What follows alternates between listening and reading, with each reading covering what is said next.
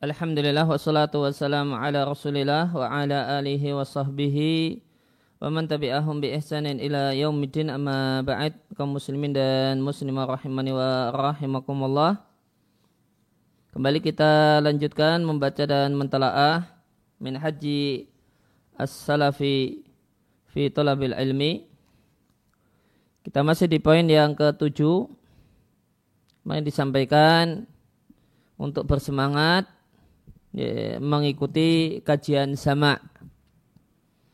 Dan ya, dengan mendahulukan ya, sahihain, sahih dan sahih Muslim baru yang lain. Dan disampaikan bahasanya ya, orang yang berilmu tentang syariat itu memiliki dua sayap.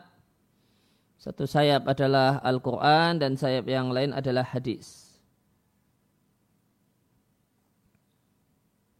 Dan Al-Khatib Al-Baghdadi rahimahullah ta'ala mengatakan Min awal lima yang bari Di antara hal yang pertama yang sepatutnya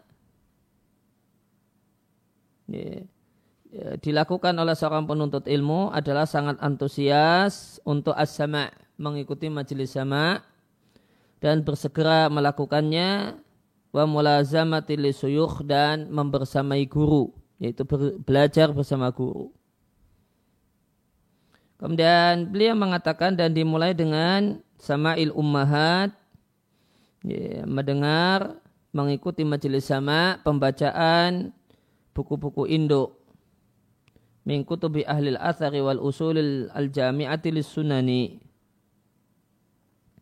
yaitu buku-buku ahli al-athar, ahli al-hadis ya, yang yang merupakan buku-buku usul, buku-buku pokok yang memuat lisunan ya, banyak hadis dan buku yang paling berat untuk diutamakan atau didahulukan adalah Kitabul Jami' Al-Musnad As-Sahihan karya Muhammad bin Ismail Al-Bukhari dan Muslim Ibn Hajat An-Naisaburi. Ya, dua kitab sahih, Sahih Bukhari dan Sahih Muslim. Wa mimma yatul sahihain dan buku setelah buku hadis setelah sahihain adalah Sunan Abi Dawud, kemudian Abu Abdurrahman An-Nasai, kemudian Sunan Nasai, At-Tirmidzi, kemudian buku Muhammad ibn Ishaq ibn Huzaimah An-Naisaburi, Sahih ibn Huzaimah,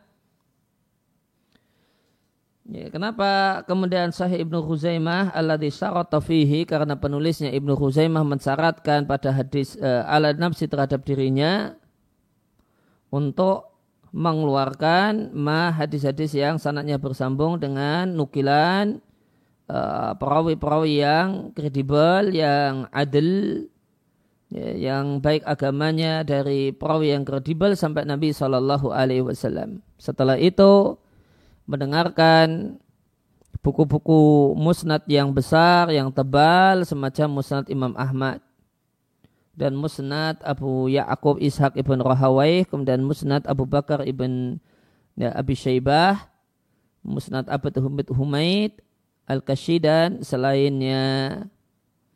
Ila angkal kemudian Khatib al-Baghdadi mengatakan sedangkan muatta Imam Malik bin Anas bahwa al-muqaddam itulah yang di nomor satukan yang didahulukan fiha dan nawa untuk jenis ini yaitu jenis kitab-kitab muwatta. Wa yajibu ayat tadi abi dzikrihi ala kulli kitabi kitab kitab kitab ghairihi. Dan wajib memulai dengan menyebutkannya Muwatta Imam Malik sebelum kitab yang lainnya. Thumal kutub al-muta'alikah kemudian buku yang berkenaan dengan ilah hadis di antaranya adalah buku-buku Imam Ahmad bin Hambal, Ali ibn Madini, Abu Hatim Ar-Razi, Abu Ali uh, Al-Hafid An-Naisaburi, Abu Hasan Ad-Darqutni, kitab Tamyiz karya Imam Muslim, kemudian buku-buku tarikh sejarah para ulama hadis dan komentar mereka tentang kondisi rawi semacam bukunya Ibnu Ma'in yang diriatkan anhu dari Ibnu Ma'in oleh Abbas Ad-Duri.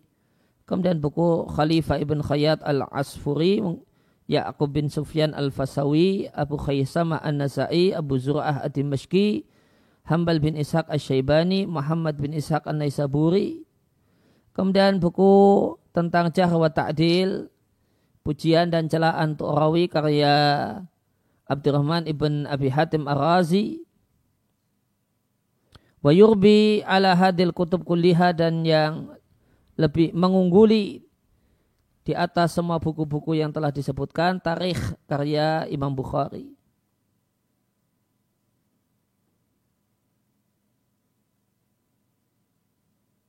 Faida ahraza sadran mimma dzakarnahu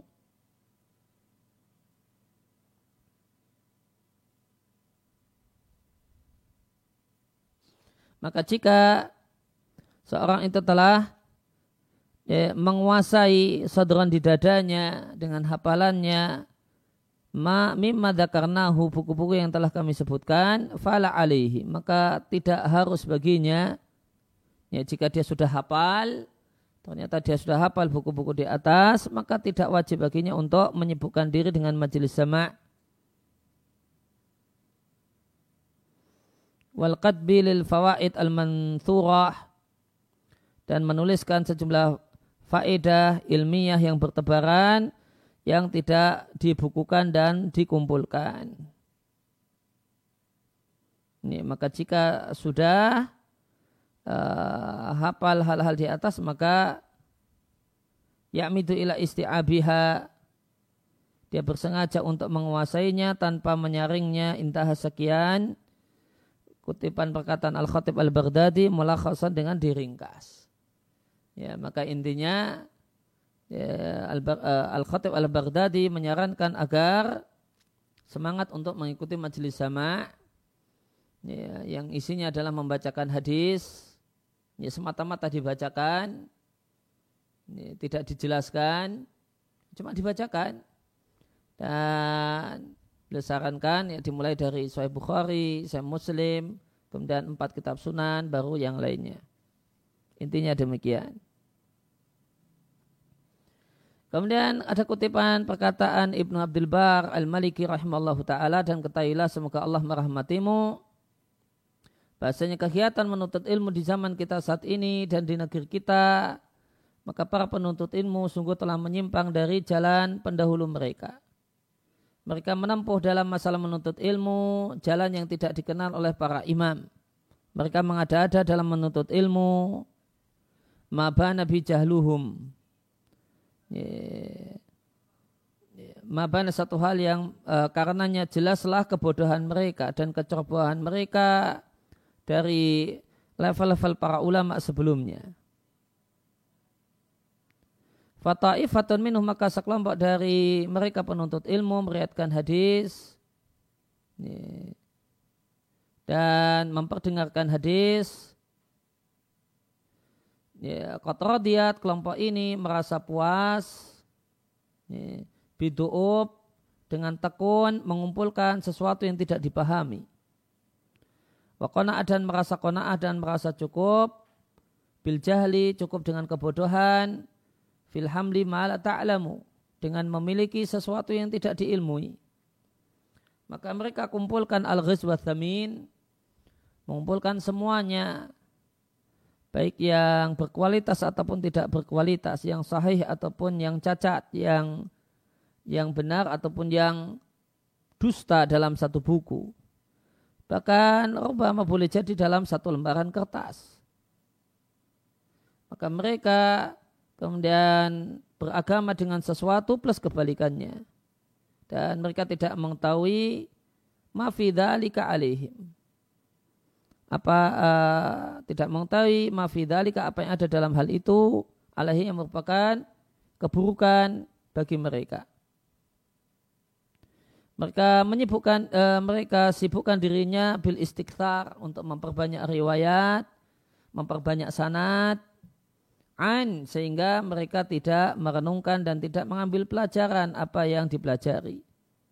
Maka lisannya meratkan ilmu, namun hatinya kot kholat kosong dari pemahaman. Maksimal yang ya, mereka miliki adalah pengetahuan buku-buku yang asing didengar dan nama yang asing didengar dan hadis-hadis yang mungkar. Dan namun Anda jumpai orang tersebut, sungguh dia tidak mengetahui satu hal yang hampir-hampir tidaklah boleh bagi siapa pun untuk tidak mengetahuinya. Karena sibuk dengan uh, sanat buku uh, sanat-sanat apa uh, sanat-sanat kitab malah hal-hal ya, yang semestinya diketahui oleh setiap muslim tidak dia ketahui. Semisal ilmu tentang sholatnya, hajinya, puasanya, dan zakatnya. Ini kelompok pertama dari penuntut ilmu di zaman Ibnu Abdul Bar. Kelompok yang kedua hiya fil jahli katilka. Kebodohannya seperti kelompok pertama atau bahkan lebih keterlaluan. Lam yu'na bihifdi sunnatin. Tidak punya perhatian untuk menghafal hadis. Tidak pula punya perhatian untuk wakfi ala, mengetahui kandungan hadis. Walabi asli minal Quran tidak pula perhatian untuk mengetahui uh, hal yang pokok yaitu Al-Quran tidak pula punya perhatian dengan kitabullah azza wa jalla.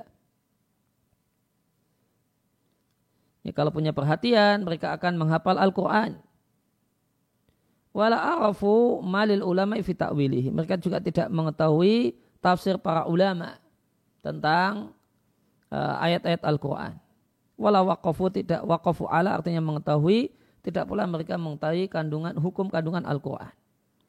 Tidak pula mereka belajar tentang halal haramnya.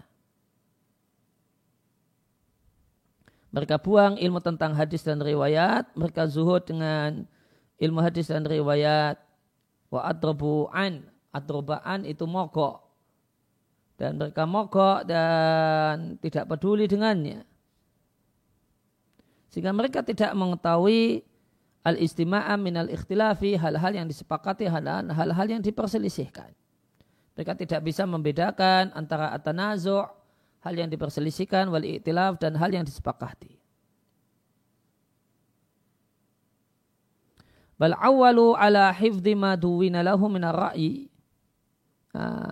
mereka hanya memberikan perhatian yang besar ala hifdi maduwina menghafal apa yang telah dibukukan minar ra'yi dan yang dibukukan itu berupa opini dan anggapan baik. Alladikana ingdal ulama'i akhiral ilmi wal bayani yang menurut para ulama yang namanya hal-hal semacam ini opini dan anggapan baik ya, itu adalah ilmu yang terakhir dan penjelasan yang terakhir.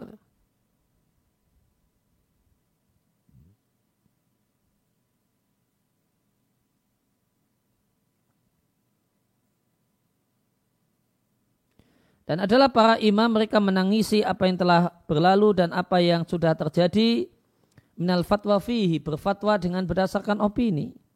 Dan mereka berkeinginan bahasanya ya, bagian mereka adalah selamat dalam masalah ini.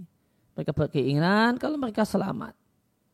Intah sekian mukhtasaran ya, dengan ringkas. Ya, maka uh, disampaikan oleh Ibn Abdul Bar dua jenis penuntut ilmu di masa beliau. Yang pertama adalah orang yang sibuk dengan majelis sama, sibuk dengan memburu sanat, ya, sanat kitab-kitab hadis dan yang lainnya, tidak faham apa yang dipelajari. Bahkan keterlaluan tadi disampaikan, nggak ngerti sholat, puasa dan yang lainnya. Ini sikap yang tidak benar uh, kelompok penuntut ilmu yang jenis yang kedua sibuk dengan pendapat orang dan tidak perhatian dengan dua-duanya, tidak perhatian dengan Al-Quran, tidak pula perhatian dengan hadis. Dari Abdullah bin Wahab dari Imam Malik bin Anas beliau mengatakan, Innal ilma laysa bikathrati riwayah wa innamal ilmu nurun yaj'alullahu fil qalbi. Ilmu itu bukan banyaknya riwayat, banyaknya sanat yang dimiliki, banyaknya riwayat Eh, banyaknya majelis sama yang diikuti. Namun ilmu itu adalah cahaya yang Allah letakkan di hati. Al-Khatib Al-Baghdadi mengatakan ilmu Ya, hakikat ilmu adalah pemahaman dan pengetahuan, bukan hanya memperbanyak dan berluas-luas riwayat dalam riwayat. Ilmu yang sesungguhnya adalah faham dan ngerti apa yang dipelajari. Meskipun ya, kita katakan bahasanya ilmu itu punya dua rukun yang asasi yaitu hafalan dan pemahaman. Hafalan tanpa pemahaman ya ya tidak tepat. Ya, pemahaman bagus namun tidak punya hafalan juga eh, cacat.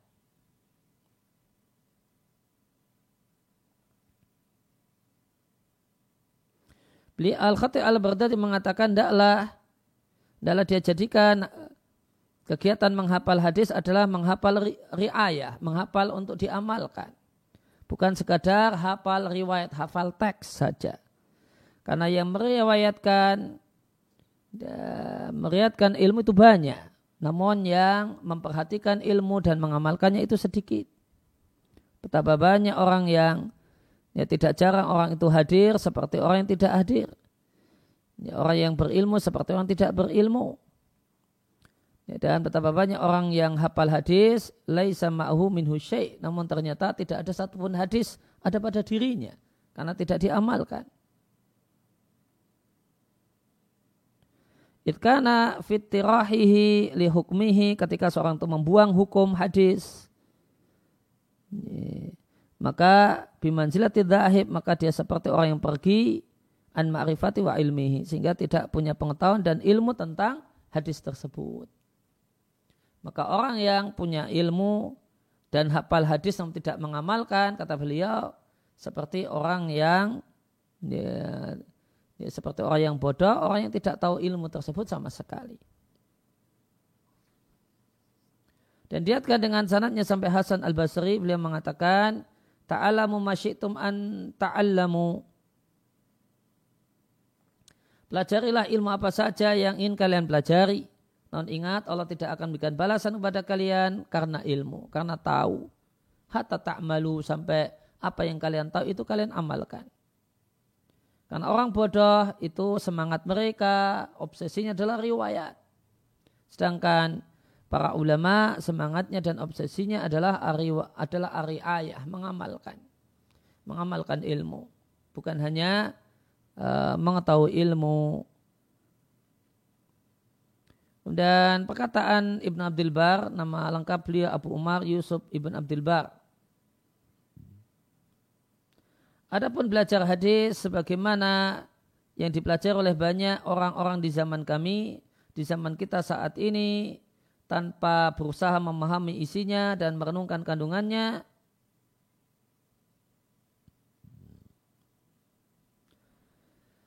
famakaruhu ingda jama'ati ahli ilmi.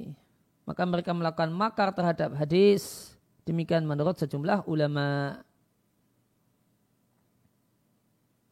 Beliau juga mengatakan pendapat yang dipegangi oleh sejumlah para ahli fikih kaum muslimin dan ulamanya adalah mencela memperbanyak ilmu tanpa faham dan tanpa perenungan. Dan al-muksir yang memperbanyak tidak ya, tanpa perhatian dengan kualitas tidaklah aman dari terjumus jatuh pada dusta atas nama Rasulullah sallallahu alaihi wasallam. Liriwayati aman lam yu'man. Ya. Karena dia meriatkan dari orang yang ya aman, orang yang terpercaya dan orang yang tidaklah kita aman darinya, dari kebohongannya. Itu kan. Itu rawi. Maka kalau semangatnya sekedar meriwayatkan, ya, sekedar mengumpulkan sanat dan meriwayatkannya, maka beliau katakan, ya, maka orang ini tidaklah selamat terjumus dalam dusta. Karena semua riwayat yang dia dapatkan dia riwayatkan. Padahal sebagian riwayatnya adalah riwayat yang bohong. Kemudian Ibn Abdul Bar menyebutkan dengan sanatnya sampai ke Ibnu Subromah, beliau mengatakan persedikit riwayat watafakah namun ya, pelajari fahami ya, hadis dan riwayat yang telah dibaca, telah didengar dan di, telah diketahui. Sebagaimana kata Al-Hafidh Ibn Al-Qayyim rahimallahu ta'ala, beliau mengatakan, pemahaman yang benar dan niat yang baik adalah di antara nikmat Allah yang sangat besar yang Allah berikan pada hambanya. Bahkan tidaklah seorang hamba di, mendap, uh, diberi satu pemberian setelah hidayah Islam yang lebih mulia, lebih agung dibandingkan dua hal di atas. Pemahaman yang benar dan niat yang baik. Bahkan keduanya adalah dua betis Islam. Tegaknya Islam di atas dua hal ini. Dengan dua hal ini, maka seorang hamba aman dari jalannya orang-orang yang dimurkai. Itulah orang-orang yang rusak niatnya. Dan aman dari jalan orang-orang yang tersesat, yang rusak pemahamannya. Dan jadilah mereka termasuk orang-orang yang diberi nikmat. Itulah orang yang bagus pemahamannya dan niatnya. Mereka itulah orang yang berada di atas siratal mustaqim. Jalan Allah yang lurus yang kita diperintahkan untuk minta kepada Allah agar Allah memberikan petunjuk kepada kita agar meniti jalan eh, jalan mereka di setiap sholat kita. Dan pemahamannya benar adalah cahaya yang Allah berikan di hati seorang hamba. Dengannya seorang hamba bisa membedakan antara yang sahih dan yang fasid. Ya, antara hak dan batil. Wayamutuhu kemudian ini didukung, ditopang dengan niat yang benar, kemudian mencari kebenaran dan bertakwa kepada Allah ketika sendirian dan ketika bersama banyak orang. Dan dia pangkas materinya dan sumbernya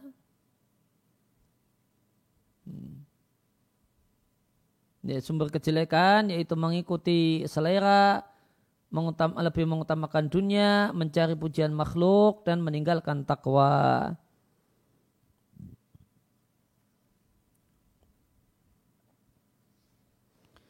Kemudian uh, selanjutnya adab yang kedelapan berkenaan dengan pelajaran yang bari sepatutnya seorang penuntut ilmu itu berdiskusi dengan kawan-kawannya apa yang didapatkan di majelis gurunya berupa berbagai macam fawaid.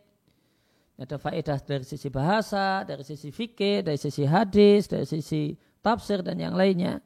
Demikian juga kaedah-kaedah, kawaid dan tawabit kaedah-kaedah yang disampaikan oleh guru dan yang lainnya.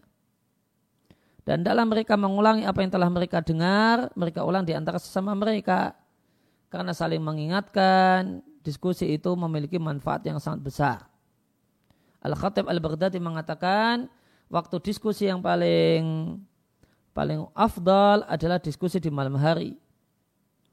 Dan sejumlah ulama salaf memulai diskusi dengan kawan setelah Isya dan sering kali mereka tidaklah ya, tidaklah berdiri artinya selesai majelisnya ini berakhir majelisnya sampai mereka mendengar adzan subuh artinya begadangan mendiskusikan ilmu. Di catatan kaki dua, Al-Khatib Al-Baghdadi menyebutkan sejumlah contoh tentang hal itu dan perkataan mereka tentang hal ini di antaranya dari Mujahid.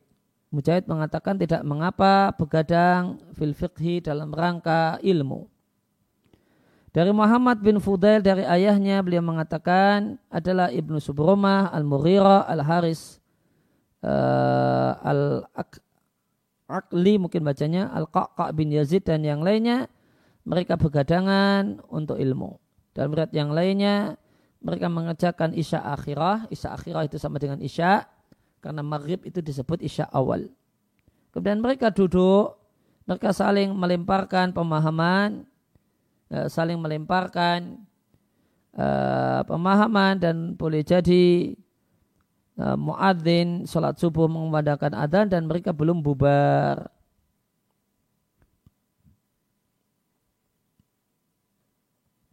Kemudian dari Ali bin Hasan ibn Syakib pula mengatakan, aku bersama Abdullah bin Mubarak di masjid di satu malam musim dingin yang dingin. Maka kami berdiri untuk keluar dari masjid.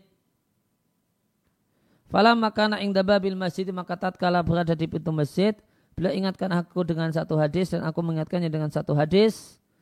Maka terus menerus beliau mengingatkan aku dan aku pun mengingatnya sampai datanglah muadzin lantas dia beradan ya, li salati subahi untuk salat subuh. Ya intinya begadangan untuk ilmu itu bukanlah satu hal yang tercela. Yang tercela begadangan untuk ngegame, begadangan untuk ngobrol yang tidak ada faedahnya. Nah ini yang tercela. Kemudian fa'ilam jadi fa'ilam jadi at-talibu man yudhakiruhu jika seorang penuntut ilmu tidak menjumpai kawan yang dia bisa diskusi dengannya, maka adalah dia diskusi dengan dirinya, dengan dirinya sendiri. Diskusi bersama dirinya dengan dirinya sendiri. Maka dia ulang-ulang ya, sejumlah makna, sejumlah pesan yang telah dia dengar dari gurunya, kemudian dia ya, dia lewatkan, dia lafalkan pada hatinya. Karena melewatkan makna dan pesan di hati seperti melewatkan lafat pada lisan, sama persis. Wa ya, yuflihu dan sangat jarang ada orang yang sukses belajar. Jarang sekali orang sukses belajar dan dia adalah orang yang mencukupkan diri dengan menghadirkan pemikiran dan akal ketika duduk bersama guru saja. Kemudian dia, eh, dia tinggalkan ilmu dan dia berdiri dan tidak mengulang ilmu dengan diskusi.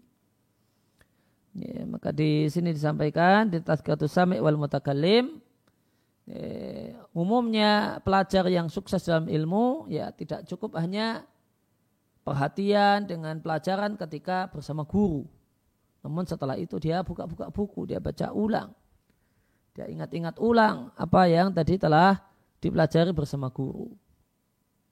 Nah itu umumnya yang beruntung, yang sukses dalam belajar. Yang tidak sukses dalam belajar ya, adalah orang yang ya betul perhatian ketika di majelis bersama guru, namun setelah itu tidak diulangi. Maka jika orang semacam ini jarang sukses dalam belajar, gimana dengan orang yang saat hadir di majelis bersama guru tidak memperhatikan, namun asik dengan jajetnya, asik dengan WA-nya, asik dengan medsosnya, tidak perhatian. Yang nggak perhatian ini pun nanti juga tidak diulangi. Maka ya, tentu akan sangat begitu tragis uh, ilmu yang dimiliki alias tidak sukses dalam belajar.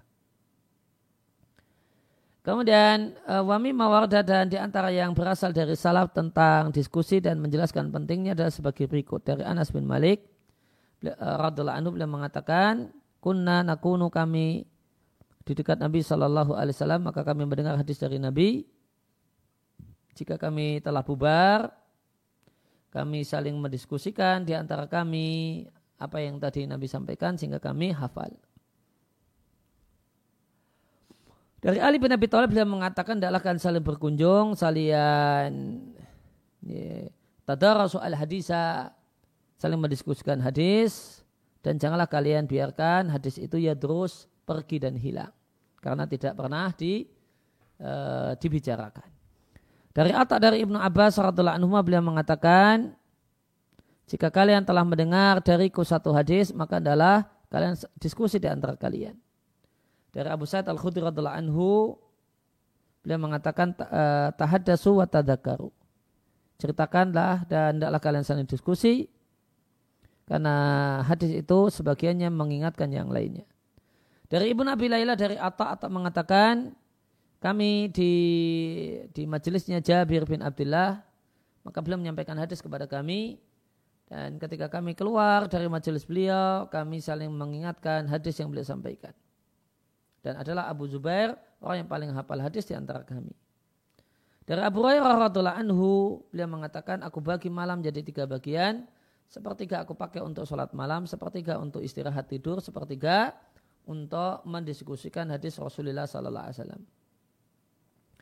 Ibnu Jarir mengatakan adalah Amr bin Dinar membagi malam jadi tiga bagian. Satu bagian untuk tidur, satu bagian untuk sholat, satu bagian untuk yatada karufi al hadisa untuk membicarakan dan ngobrolkan hadis. Dari Abdullah bin Mu'taz, Man aktsara al ulama, siapa yang memperbanyak diskusi dengan orang yang berilmu, dia tidak akan lupa apa yang telah dia ketahui. Dan dia mendapatkan faedah hal-hal yang belum dia ketahui.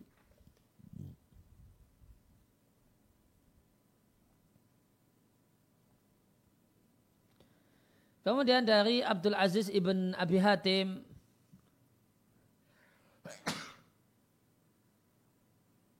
Beliau menyampaikan adalah manusia di masa silam terdahulu jika seorang itu menjumpai orang yang lebih berilmu maka dia akan komentar hari ini hari keberuntunganku.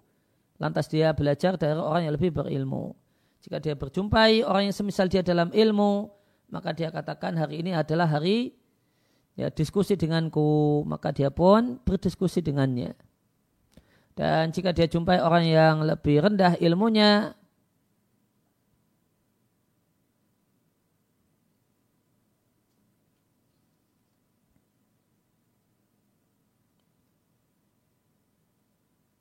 Nah, jika kemudian uh, dia berjumpa dengan orang yang lebih rendah, Allah mau dia ajari, walam yesu ali dan dia tidak sombong. Kal ya, uh, Abdul Aziz kemudian mengatakan atau ya, ayahku mengatakan hatta sarah hadal zaman sampai datanglah zaman ini maka jadilah seorang itu mencela orang yang lebih berilmu ibtira dalam rangka mencari uh, yang qati aminhu agar orang-orang berhenti belajar padanya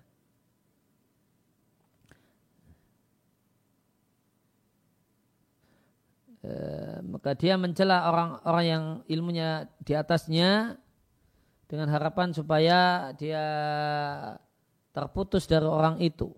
Tidak belajar kepada orang itu hatta layaran nasu sampai supaya masyarakat tidak melihat kalau dia punya hajat dengan orang itu. Dan jika berjumpa dengan orang yang semisal dengannya tidak diskusi. Fahalakan nasu ingda dalik maka manusia binasa ketika ini terjadi Catatan kaki satu.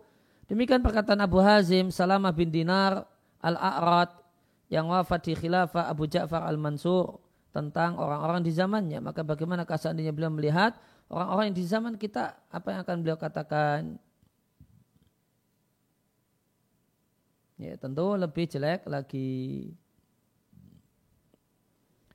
Nah kemudian Uh, kita masuk pembahasan baru hunaka mahadiru yajibu ala talibi tajannubuha. Uh, berikut ini ada sejumlah hal-hal yang patut untuk diwaspadai, hal-hal yang buruk wajib atas penuntut ilmu untuk menjauhinya.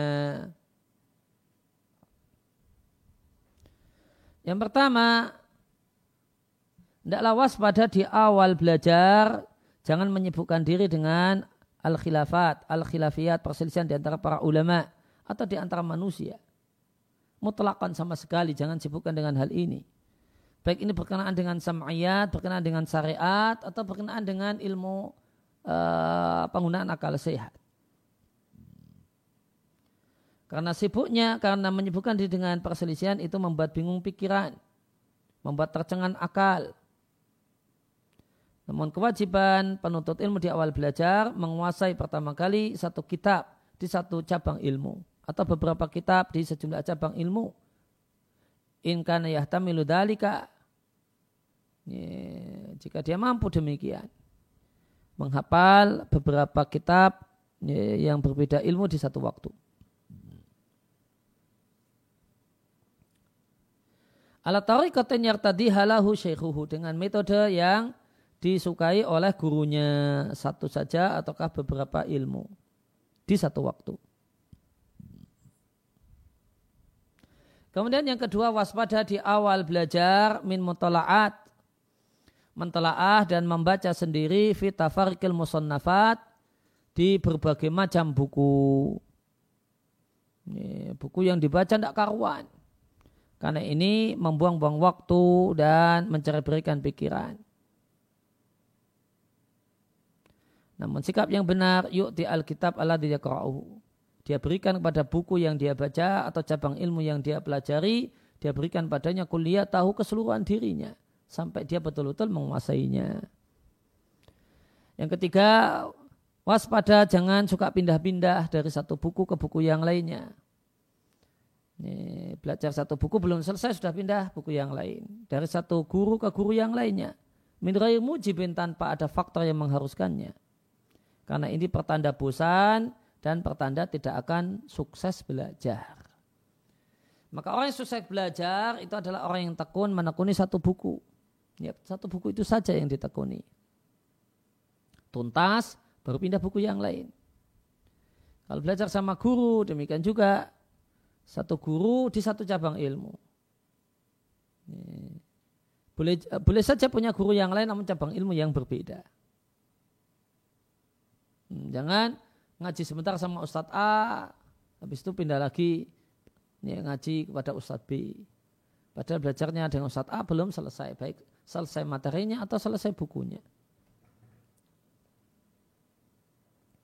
Maka orang yang suka pindah-pindah, ini tanda tidak sukses belajar. Pindah-pindah kitab, pindah-pindah guru, demikian juga ya, orang yang hobi pindah-pindah pesantren. Ini baru setahun di sini, pindah lagi ke sana. Nanti setahun pindah lagi dan seterusnya. Itu umumnya bisa dipastikan tidak sukses belajar.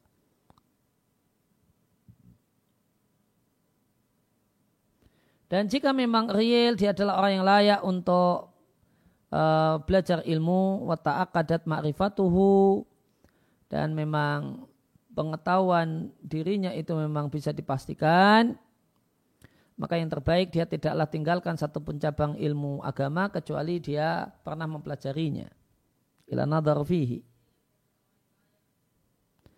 fa in sa'ada al qadaru maka jika dia didukung oleh takdir dan umur yang panjang maka yang terbaik adalah alat tabaru alat tabahuri fihi. Ya, tidaklah dia tinggalkan kesempatan untuk menjadi orang yang ya, hebat dalam cabang-cabang ilmu itu. Maka jika memungkinkan fadaka maka seperti itu. Nah jika ternyata tidak memungkinkan untuk menjadi pakar di berbagai macam cabang ilmu, ya, sehingga cuma uh, cuma belajar global dari berbagai macam cabang ilmu, maka beliau katakan, wa illa kalau tidak bisa jadi pakar di berbagai cabang ilmu, cuma uh, belajar dasar-dasar semua ilmu agama, ya tidak apa-apa. Kenapa? Fakat istafada minhu ma yakhruju bihi min adawatil jahli bidalikal ilmi. Maka dia telah mendapatkan faedah dari kegiatan belajarnya ya, dia telah mendapatkan ilmu, ma ilmu yang dengan ilmu tersebut dia keluar dari memusuhi kebodohan. Ya, dari permusuhan kebodohan terhadap ilmu tersebut.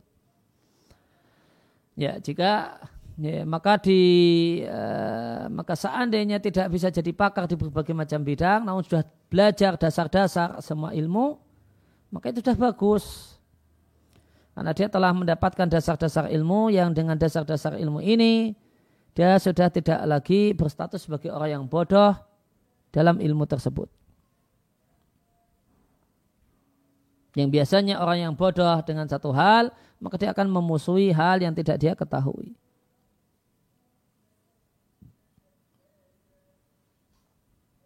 Ya, maka nasihat yang ketiga atau uh, peringatan yang ketiga, jangan juga berpindah-pindah ya, berpindah-pindah kitab, berpindah-pindah guru, atau berpindah-pindah tempat belajar, tidak ada yang tuntas.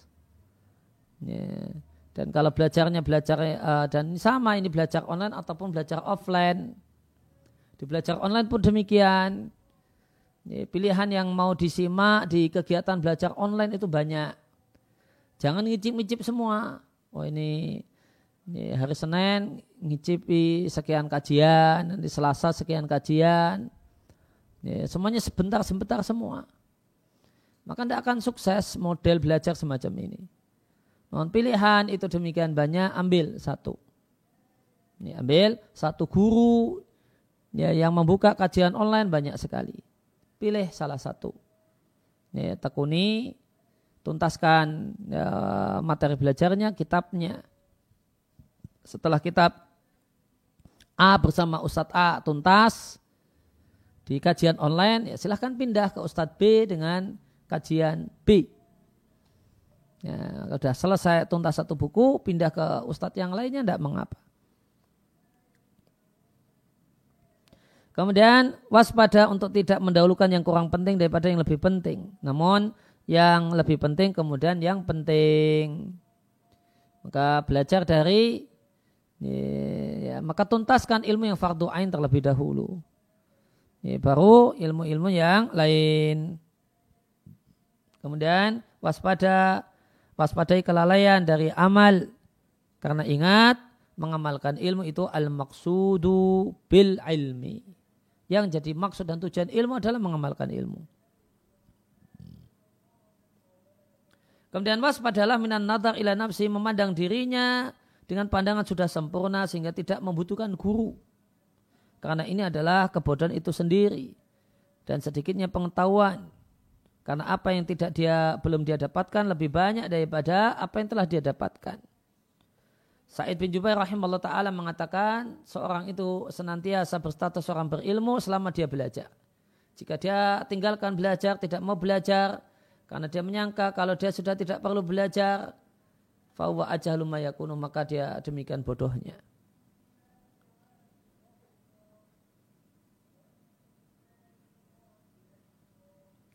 Ibnu Jama'ah juga mengatakan, La yastangkifu jangan sombong untuk mengambil faedah artinya belajar ilmu yang belum diketahui dari orang yang lebih rendah. Bahkan tidaklah dia antusias untuk mendapatkan faedah di mana saja faedah itu berada. Karena hikmah yaitu ilmu yang benar itu barang hilang milik orang yang beriman. Dia akan punguti di mana saja dia jumpai. Dan sejumlah para ulama salaf mereka mengambil faedah dan belajar dari muridnya. Ilmu dan pengetahuan yang tidak mereka miliki. Al-Humaydi yang merupakan salah satu muridnya Al-Imam Syafi'i mengatakan, aku menemani Syafi'i dari Mekah sampai Mesir. Maka aku mendapatkan faedah banyak hal dari beliau. Namun Imam Syafi'i juga mendapatkan faedah hadis dariku. Dan sahih uh, riwayat sejumlah sahabat ya terdapat ya bukti ini riwayat yang sahih ada sejumlah sahabat ngambil hadis dari tabi'in. Ini riwayatul kibar anisirar. Yang senior malah dapat ilmunya dari yang junior. Maka ini boleh-boleh saja. Dari Wakil dan Sufyan bin Uyainah serta Abu Abdullah Al-Bukhari semuanya mengatakan seorang muhadis tidaklah sempurna atau seorang itu tidak menjadi orang yang berilmu sampai dia uh, yuhadis menyampaikan hadis dan belajar hadis dari orang yang di atasnya, orang yang semisal dengannya, dan orang yang di bawahnya.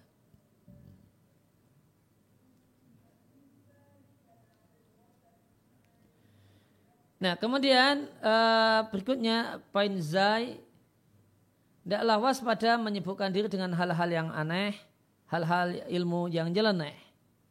Abdurrahman ibn Mahdi mengatakan seorang itu tidak akan jadi imam dalam ilmu sampai dia man minal ilmi. Tidak akan menjadi pemimpin dalam ilmu, tidak menjadi orang yang berilmu, orang yang mempelajari ilmu-ilmu yang jeleneh-jeleneh. Hadis yang jauh-jauh, saya berasa muslim belum mengerti, wah, sudah kita hadis yang lainnya, sunan darukutni atau yang lainnya, yang tidak ada di saya, saya dan muslim misalnya. Maka ketika ada pendapat yang aneh, semangat untuk dipelajari, kemudian uh, dijadikan sebagai pendapatnya. Ini juga sikap yang aneh.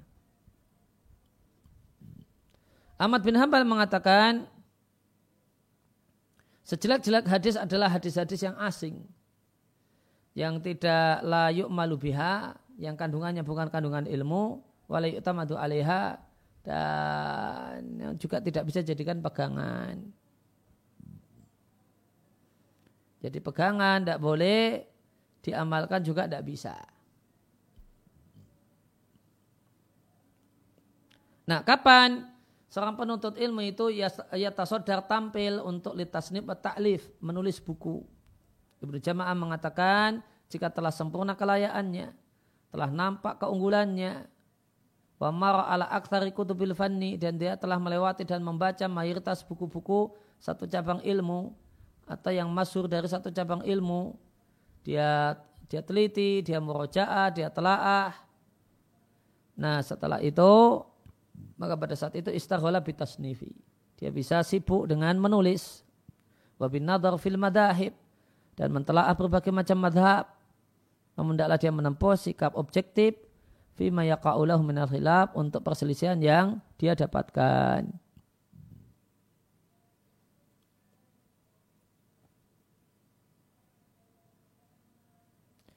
Kemudian uh, Ibnu Jamak juga mengatakan Nah kalau mau nulis buku, al-aula ayatnya bima ya'ummu naf'uhu. Kalau mau nulis buku, cari tema-tema yang apa? Beliau katakan, yang lebih baik adalah perhatian dengan tema-tema yang luas manfaatnya dan banyak dibutuhkan. Dan dalam perhatiannya dengan tema yang belum pernah ditulis, itu yang lebih didahulukan. Ya, jangan sekedar menulis yang telah ditulis oleh orang. Non uh, judul apa, tema apa yang belum ditulis oleh orang, nah itu yang kita berperan untuk nulis. Kita nulisnya di situ. Mutaharian dan berupaya untuk memilih idal ibarati kalimat yang jelas dalam fitaklifi dalam bukunya. Mu'ridan berpaling dari at-tatwil al-mumil dipanjang-panjangkan yang membosankan atau al-ijaz terlalu ringkas al-mukhil yang merusak ma'i'ta'i kulli ya, musannafin ma yaliku bihi. Diiringi dengan ya, memberikan kepada setiap buku ma yaliku bihi yang layak baginya. Maka buku yang ditulis itu kontennya, bahasanya, tebal tipisnya, tidaklah memperhatikan dengan uh, ya, memberikan yang layak. Berkenaan dengan hal itu.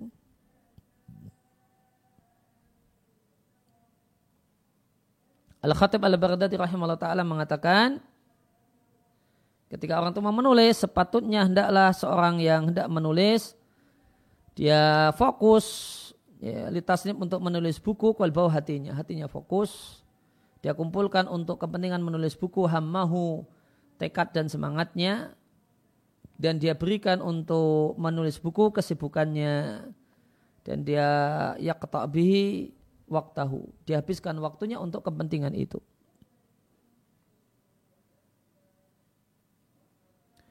Dan Al-Khatib juga mengatakan dan janganlah seorang penuntut ilmu meletakkan dari tangannya sesuatu dari satu karya ya, Ila ba'da tahdibihi setelah dia tata, setelah dia edit, dia kembali renungkan dan dia ulang-ulang.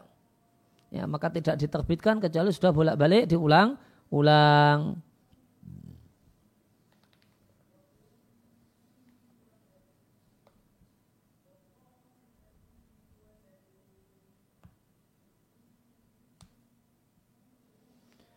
Kemudian beliau juga mengatakan lama yatamahharu fi ilmi hadis. Sangat sedikit orang yang mahir dalam ilmu hadis. Yakifu ala artinya mengetahui. Mengetahui hal-hal yang tidak jelas di hadis. Wa istathiru al fawaidihi. Dan bisa membongkar fawaid-fawaid yang tersembunyi. Ilaman kecuali orang yang jamaah telah mengumpulkan hal yang bercerai-berai tentang hadis.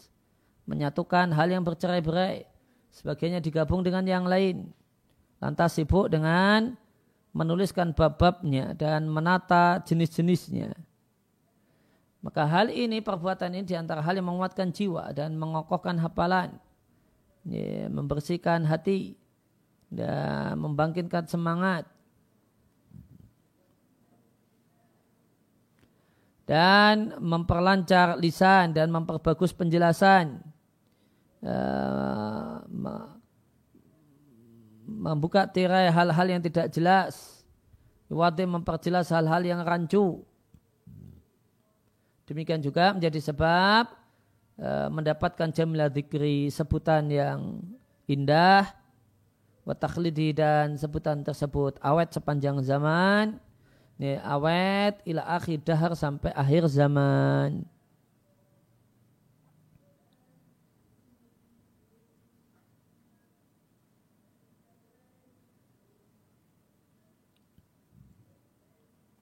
Kemudian Ibnu Jamaah menyampaikan manfaat uh, menulis untuk orang-orang yang memang sudah memiliki kelayaan untuk menulis.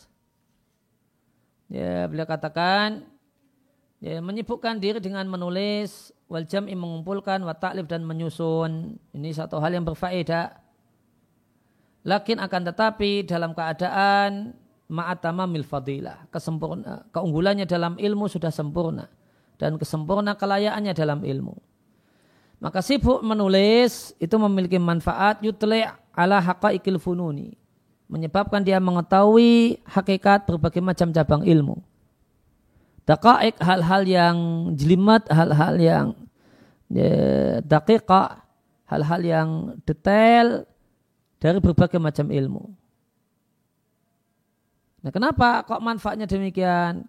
Karena dia memerlukan banyak taftis membongkar, mentelaah, uh, atau mengecek, taftis mengecek, mutola'a, mutola'a, watangkib membongkar-bongkar, muroja'a, dan muroja'a. Maka menulis buku atau menulis artikel sebagaimana kata Al-Khatib Al-Bardadi, mengokohkan hafalan, membersihkan jiwa, uh, membangkitkan semangat, ya, menyebabkan memperbagus kemampuan berbicara. Di samping itu, uh, yaksib bisa menjadi ya, mendapatkan uh, sebutan yang baik dan pahala yang banyak dan menyebabkan namanya abadi ila akhir dahri sampai akhir zaman. Ketika bukunya menjadi kubu, kubu yang yatalaka al ummah bil qabul. Ketika bukunya adalah buku yang ya, umat ini meresponnya dengan menerimanya. Maka orang yang telah meninggal dunia namun seakan-akan masih bersama kita karena bukunya masih saja dibaca dan dipelajari. Ya, maka di sini disampaikan menulis, misal menulis artikel itu penting. Ya, dengan syarat memang sudah punya kelayaan. Namun uh, kelayaan ini bisa ditutup dengan adanya orang yang berilmu atau ustadz yang melakukan merojaah, membaca dan menjadi editor isi dan konten. Ya, maka asalnya ya menulis itu orang yang sudah betul-betul mapan ilmunya. Ya, namun kebutuhan kita dengan tulisan untuk tersebarnya dakwah dan kebaikan menuntut untuk penulis-penulis muda juga hendaknya menulis. Dan kekurangan yang tadi disampaikan di sini bisa ditutup dengan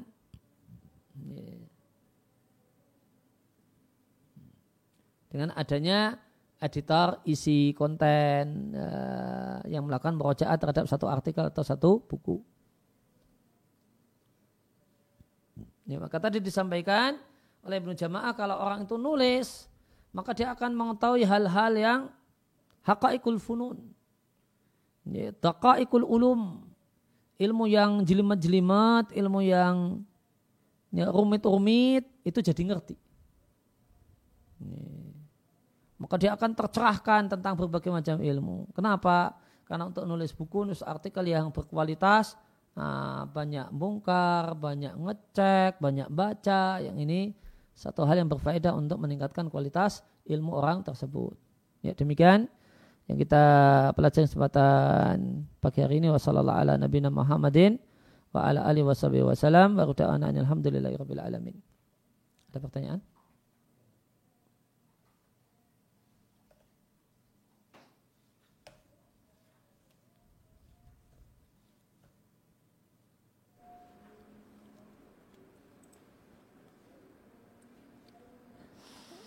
Baik, Sat, uh, sudah ada pertanyaan. Uh, Assalamualaikum warahmatullahi wabarakatuh, Sat. Waalaikumsalam warahmatullahi wabarakatuh. Ustaz saya Sadam, bagaimana sebaiknya sholat untuk daerah yang bisa dikatakan zona merah COVID? Apakah lebih baik sholat di masjid atau berjamaah dengan istri di rumah? Jawabannya berjamaah dengan istri di rumah. Nah, Kemudian bagaimana hukumnya jika suami sholat berjamaah di masjid dan sholat lagi berjamaah di rumah dengan istri agar istri mendapatkan pahala sholat berjamaah? Ya kalau kadang dilakukan tidak mengapa tapi ya, perlu diketahui bahasanya ketika kondisinya suami wajib ke masjid istri sholat sendiri di rumah itu pahalanya tidak kalah besar dengan uh, suami yang ke masjid. Nah. Pertanyaan terakhir Ustaz. Assalamualaikum warahmatullahi wabarakatuh. Waalaikumsalam warahmatullahi wabarakatuh. Ustaz, bagaimana cara mencegah taklid pada seorang ustadz? Uh, tidak semua taklid itu tercela. Nih. Kewajiban uh, pelajar pemula, orang awam taklid dengan ustadznya, guru ngajinya. Namun hendaknya orang yang taklid itu menyadari kalau dia taklid. Jadi dia sekedar taklid. Kewajiban orang yang taklid itu tidak menyalahkan orang yang taklid yang lainnya. Namun dia sibuk dengan orang yang dia taklidi. Sibuk belajar dengannya. Bukan malah sibuk nimbai orang. Ya, yang jadi problem itu taklid namun ya, kemudian plus jadi kodi gitu. Ya, ngomentari si A, si B, orang yang taklid dengan uh, yang lainnya gitu. Adapun dia taklid dan menyadari kalau dia mukallid, ya, prosesnya masih proses belajar dan terus belajar. Yang yang dia tahu ya sementara ini yang kemudian uh, ilmu yang dia dapatkan dari gurunya. Nah, Ya, dan dia tidak kemudian sinis dengan yang lain. Dia fokus dengan ilmu dan guru yang dia timba ilmu darinya, tidak mengapa. Ya, maka tidak semua taklid tercela. Yang tercela dalam taklid itu adalah sudah taklid namun ya, yang uh, namun sibuk mengomentari orang. Kemudian uh, tercela dalam taklid adalah fanatik dengan taklid. Dia nilai oh, orang lain itu salah nggak bagus. Kenapa? Karena nggak taklid dengan guru yang saya ikuti. Kalau mau mukolet yang bagus ya gurunya sama dengan guru saya. Nah ini ini yang tidak benar. Ya. Ya, jadi di awal belajar orang awam dan awal belajar ya, maka semestinya taklid. Ya. Namun sadari kalau sekedar mukolit, sekedar orang yang mengikuti, sehingga tidak sibuk komentar dengan pihak yang lain dan berbeda. Nah, ya demikian subhanakallahumma bihamdika asyhadu an la ilaha illa anta astaghfiruka wa atubu ilaik.